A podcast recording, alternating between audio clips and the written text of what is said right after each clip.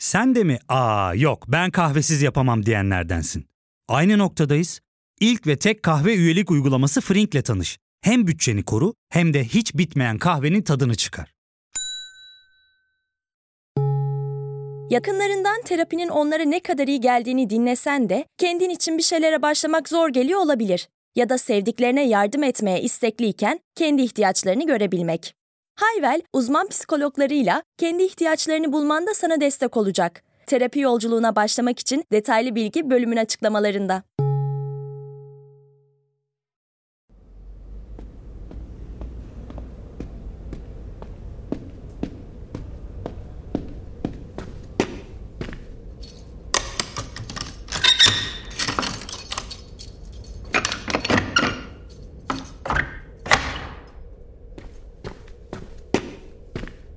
Hmm, acıktın mı sen Niki?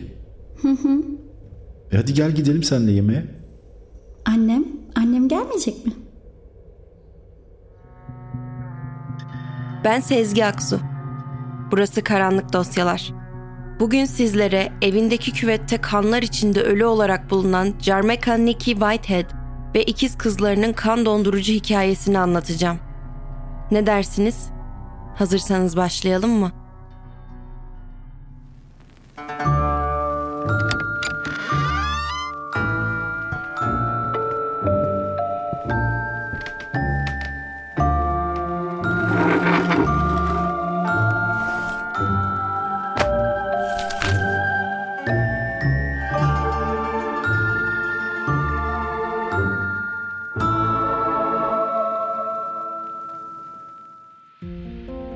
Jarmeka Nikki Whitehead 1975 yılında Atlanta'nın Georgia kentinde doğdu. Şanssız bir çocuktu. Bir uyuşturucu bağımlısının kızı olarak dünyaya gelen Nikki, çocukluğunun büyük bir kısmını annesiyle beraber hapishanede geçirmek zorunda kalmıştı. Yıllarca dört duvar arasında kendisinden yaşça büyük onlarca suçluyla beraber büyüdü. Okul çağına geldiğinde anneannesi Della onu hapishaneden alıp kendi yanına yerleştirdi okula başlayacak ve sağlıklı, stabil bir hayatı olacaktı. Ancak Nikki yıllarca bir yetişkin için bile dayanması çok zor, kapalı bir ortamda büyüdüğünden dışarıdaki özgür hayata kolay adapte olamadı. Gençlik çağına geldiğinde alkol ve uyuşturucu kullanmaya başladı. Sağlıklı ilişkiler yürütemiyordu. Bunun sonucunda da 18 yaşında hamile kaldı ve Jasmia ve Tasmia adında ikizlerini dünyaya getirdi. İkizlerin babası evli bir adamdı. Çocuklarına sahip çıkmamış, Nicky'yi yalnız bırakmıştı. Nicky ise değil iki küçük bebeğe kendisine bile bakabilecek durumda değildi. Hal böyle olunca ikizleri Nicky'yi de büyütmüş olan büyük annesi Della sahiplendi. 13 yıl boyunca onları en iyi şekilde yetiştirmek için elinden geleni yaptı. İkizler büyük anneleriyle geçirdikleri bu süreçte tenis, bale ve izcilikle ilgileniyor sosyal bir hayat sürdürüyorlardı. Ergenlik çağına geldiklerinde ise anneleri onları kendi yanına almak istedi. Nikki o zamanlar 55 yaşındaki sevgilisi Robert'la beraber Conyers'ta yaşıyordu. İkizler annelerinin geçmişini bildiklerinden ve bugüne kadar onunla pek bir bağ kuramadıklarından yanına taşınmak istemiyorlardı. Annesinin geçmişte yaptıklarından ve yaşadıklarından dolayı onu suçluyor, hatta annelerinden utanıyorlardı. İkizlerin ikisi de içlerinde annelerine karşı dindiremedikleri bir öfke duyuyordu. Mahkemede istemediklerini belirtseler de Nikki onların velayetini almayı başardı.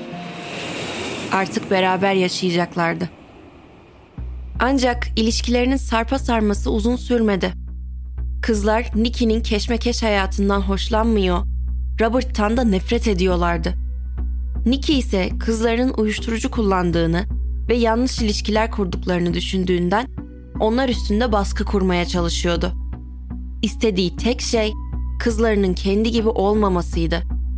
Nicky üstlerine gittikçe ikizler agresifleşmeye başladı. Kavgalarının şiddeti gittikçe artıyordu. Evdeki kavgaları duyan komşular çocukların sağlığından endişelendiklerinden polise haber verdiler. Kızların söylediğine göre Nicky onlarla ilgilenmiyor vaktinin çoğunu dışarıda geçirdiği halde kızlarına baskı yapıyordu. Robert ise onlara kötü davranıyordu. Ancak polis memuru Scruggs'ın gözlemleri farklıydı. Kızlar gayet iyi durumda ve bakımlı görünüyorlardı. Tam tersi anneleri Nicky'de darp izleri vardı. Jasmia ve Tesmia bunları Robert'ın yaptığını söylese de kanıtlar aksini gösteriyordu. Annem bütün sigaralarımı çöpe attı. Kaltak ya. Hepsini tek tek kırdı Jess. Hem de Brian'ın yanında. Evet, düşünebiliyor musun? Bana da yapmıştı aynısını.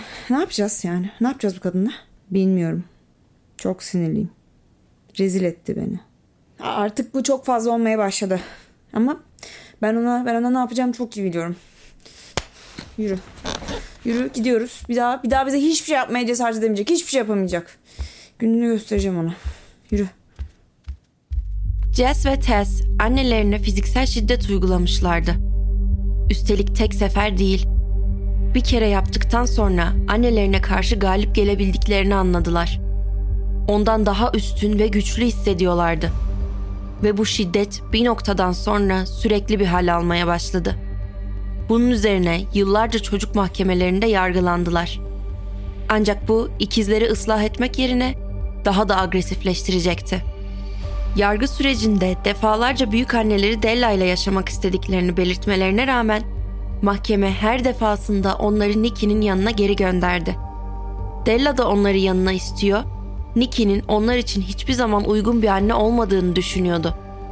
Mahkeme belki de hem kızlar hem de anneleri için verilebilecek en kötü kararı vermişti. 16 yaşına geldiklerinde Tess ve Jess annelerinden tam anlamıyla nefret ediyorlardı. 12 Ocak 2010 akşamı saat 9 sularında Jasmia internetten tanıştığı bir adamla buluşmak üzere sözleşmişti. Bu buluşma için 3 saat öncesinden hazırlanmaya başladı. Duşa girdi, saçlarını kardeş Tesmia'ya tarattı, en sevdiği kot eteğini giydi ve kapıya doğru yöneldi. Kapıda annesi Nikki bekliyordu. Nikki kızlarına asla güvenmediği için günlüklerini okuyor, internet geçmişlerini karıştırıyordu. Ve Jess'in tanımadığı bir adamla buluşacağını, üstelik bu adamın Jess'ten 15 yaş büyük olduğunu öğrendi. Nikki, Jess'in dışarı çıkmasına izin vermeyecekti. Kapıyı ikizlerin üstüne kilitledi.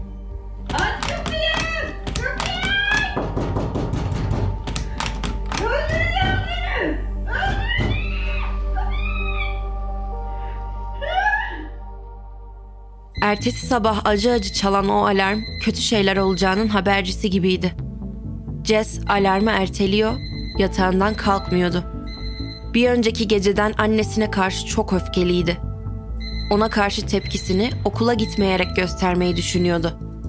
Tess ise kardeşinin kalkmadığını görünce uyumaya devam etti. İkisinin de devamsızlığı sınıra dayanmıştı ve Nicky'nin kızlarının sınıfta kalmasına göz yummaya niyeti yoktu. Sertçe kapıyı açtı ve içeri daldı. Kendinden emin bir şekilde gerekirse zorla ikisini de tıpış tıpış okullarına gönderecekti. Ancak belki de kendinden bu kadar emin olmamalıydı. Kızlarının ne kadar ileri gidebileceğini hayal bile edemezdi. Şimdi kısa bir ara veriyoruz. Ardından davamıza geri döneceğiz. Ya fark ettin mi? Biz en çok kahveye para harcıyoruz. Yok abi, bundan sonra günde bir. Sen Frink kullanmıyor musun? Nasıl yani? Yani kahvenden kısmına gerek yok. Frink'e üye olursan aylık sadece 1200 TL'ye istediğin çeşit kahveyi istediğin kadar içebilirsin. Günlük 40 TL'ye sınırsız kahve mi yani?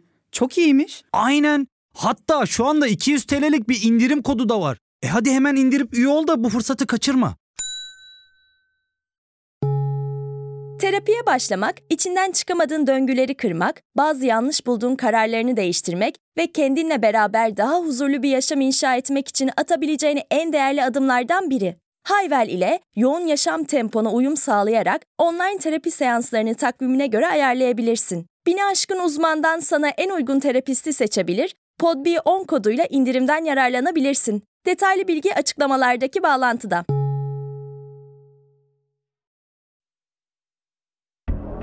Jess ve Tess okuldan döndükleri gibi polisi arayıp annelerini kanlar içinde yatarken bulduklarını söylediler. Olay yerine gelen dedektif Ken Swift karşılaştığı manzara için Şu ana kadar gördüğüm en kanlı ve en korkunç cinayet mahallerinden biriydi. Kadını 80'e yakın kez bıçaklamışlar. Omurgası neredeyse paramparçaydı. Çok kötüydü. dedi. Yapılan otopside Nicky'nin boynunda ve ciğerlerinde de bıçak yaralarının açılmış olduğu görülmüştü. Yani bunu yapan kişi veya kişiler Nicky'yi adeta delik deşik etmişlerdi. Öldükten sonra bile bıçaklamaya devam etmiş olmalılardı. Dedektif Ken, bunun ancak büyük bir hınç, öfke veya kıskançlık sonucu yapılabilecek bir canilik olduğunu düşünüyordu. Eve hırsız girmiş olsa ev sahibini etkisiz hale getirir ve çıkardı. Onu 80 yerinden bıçaklamazdı. Jess ve Tess de ağlayarak verdikleri ifadelerinde okuldan geldiklerinde annelerini bu şekilde bulduklarını söylemişlerdi. Bunlara ek olarak da annelerinin iki farklı sevgilisinin olduğunu, ikisinden birinin özellikle Robert'ın bunu yapmış olabileceğini ifade ettiler. Söylediklerine göre Robert son zamanlarda Nicky ile kıskançlık yüzünden kavga ediyor, öfke kontrolünü sağlayamıyordu. Dedektif Ken 16 yaşında annesini kaybetmiş bu iki masum kızdan bir dakika bile şüphelenmemişti. Hal böyle olunca tüm şüpheler Robert'a kaydı. Belki de büyük bir kıskançlık krizi sonucu Nicky'yi acımasızca katletmişti. Ken o kadar fazla bu tip kıskançlık cinayetine şahit olmuştu ki bunu Robert'ın yaptığından emindi. Onu hemen sorguya aldılar. Robert sorguda oldukça üzgün ve bitkin görünüyordu. Aslında Ken'in şüpheleneceği bir şey yapmamıştı. Hal ve hareketleri çok sevdiği yakınını kaybetmiş masum biri gibiydi. Yani olması gerektiği gibi. Ama Ken bunun gerçek olmadığını, Robert'ın çok iyi bir oyuncu olduğunu düşünüyordu. Ancak Robert kısa sürede cinayet saatinde orada olmadığını kanıtlamıştı. Oysa bunu kanıtlayamayan, hatta söylediklerinin aksi kanıtlanan iki kişi vardı. Bu iki kişi artık baş şüpheliydi. Biz otobüsü kaçırdık. Ee, okula yürüyerek gittik. O yüzden geç kaldık. Kaç gibi vardınız yani okula? 10. 10'da okuldaydık. Peki. Bak. Evinizin iki kilometre ilerisindeki benzinlik bu. Tanıdın mı? Hı hı. Kaç yazıyor oradaki saat? 10.30. Arabaya binenler kim? Bi- bilmiyorum. Bilmiyorum. Ben sana söyleyeyim. Sen ve Tasmiya. Hayır. Bir de okula yürüyerek gittiğinizi söylemiştin. Hayır. Onda okulda olduğunu söylemiştin. Hayır. Bu videoya bakınca hiç de öyle görünmüyor. Ha? Bilmiyorum bilmiyorum. Rahat bırakın beni.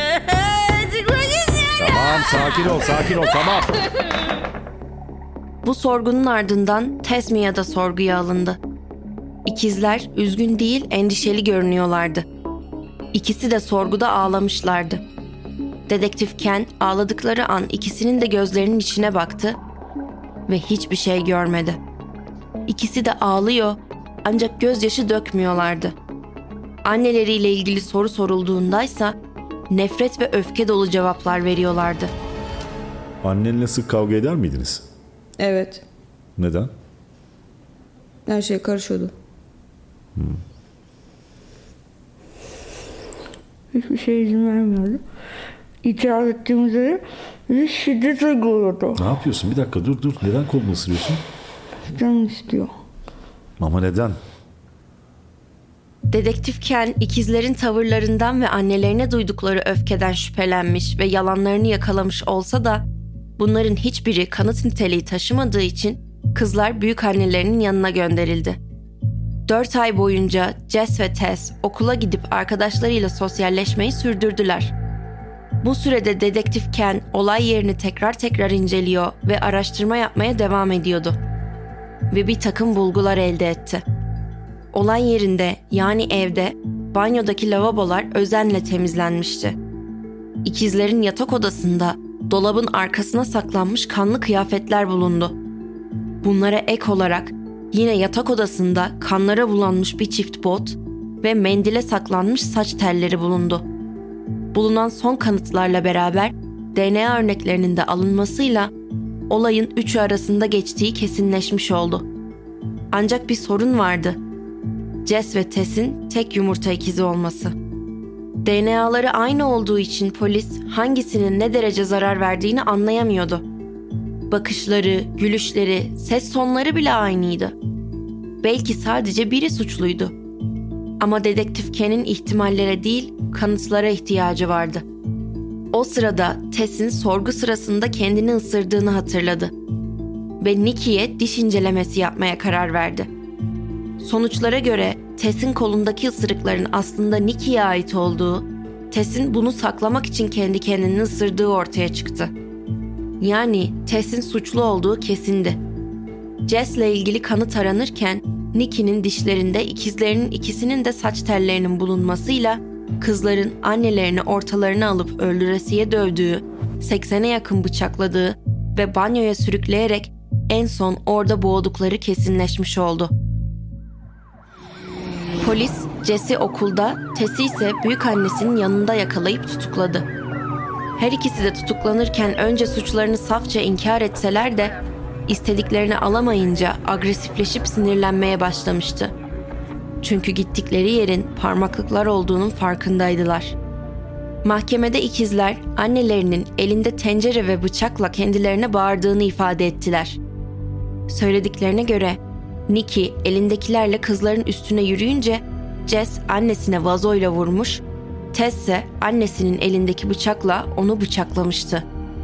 16 yaşındaki Jessmia ve Tessmia anneleri Nikki Whitehead'i acımasızca ve kasten öldürmekten, bıçak kullanmaktan ve yalan ifade vermekten 30 yıl hapis cezası aldı. İkizler aynı yerde kalmak istemelerine rağmen hakim buna izin vermedi. Tesmia Arendale hapishanesinde tutulurken Jesmia Pulaski hapishanesinde kalmaya başladı. İkisi de bu süreçte öğrenimlerine devam ederken Jess bir günlüğüne hapishane kıyafetlerini çıkarıp mezuniyetine gitmek için hapishane müdüründen izin istedi. Müdür o güne kadarki iyi halini göz önünde bulundurarak ona izin verdi. Jess bir günlüğüne de olsa özgür kalmıştı. Mezuniyetine gittiğinde onu hayatta en sevdiği kişi, büyük annesi Della Frazier karşıladı. Jess hiçbir şey olmamış gibi mezuniyet kürsüsüne çıkıp konuşma yapmak istedi. Şu an ne düşündüğünüzü tahmin edebiliyorum. Nasıl pişkin pişkin o kürsüye çıktı diyorsunuz. Belki bazılarınız korkuyor benden bilmiyorum. İstediğinizi düşünebilirsiniz. Umurumda da değil. Ama hiçbiriniz benim yaşadıklarımı yaşamadınız. Tamam mı? Hiçbiriniz beni anlayamazsınız. Bir tek sen. Büyük anne. Burada herkesin içinde ben sana teşekkür etmek istiyorum. İyi ki varsın. Jess'in bu konuşmasının ardından etrafı buz gibi bir sessizlik sardı. Kimse onu alkışlamadı. Bir kişi hariç. Bravo! Seninle gurur duyuyorum. Jess ve Tess hapisteyken evlerinde bir günlük bulundu. İkizler bu günlüğe annelerine olan nefretlerini akıtmışlardı. Ben bu davayı araştırırken hep bir şeylerin eksik olduğunu hissettim. Annelerinden neden bu kadar nefret ettiklerini gerçekten anlamaya çalıştım. Ama anlayabildiğimi söyleyemeyeceğim. Çocukluklarını anneleri olmadan geçirmiş olmaları, ondan bu kadar nefret edip onun için böyle canice bir son hazırlamalarını haklı çıkarmıyor bence. Nasıl bir insan kendi öz annesini 80 kere bıçaklayabilecek kadar öfke ve nefret dolmuş olabilir ki?'' Üstelik biri değil, ikisi birden bunu yapıyor. Siz ne düşünüyorsunuz bilmiyorum. Ama ben bu nefreti anlamıyor ve anlamak da istemiyorum.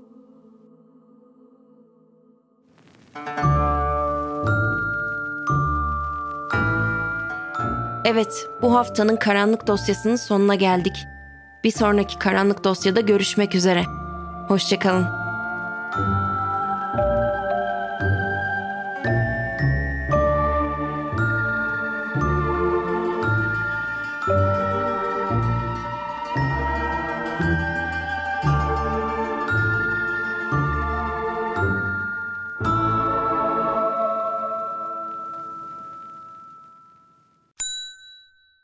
ve tek kahve üyelik uygulaması Frink, 46 ildeki 500'den fazla noktada seni bekliyor. Açıklamadaki kodu girerek sana özel 200 TL'lik indirimden faydalanmayı unutma. Hadi sen de Frink üyeliğini başlat, kahven hiç bitmesin.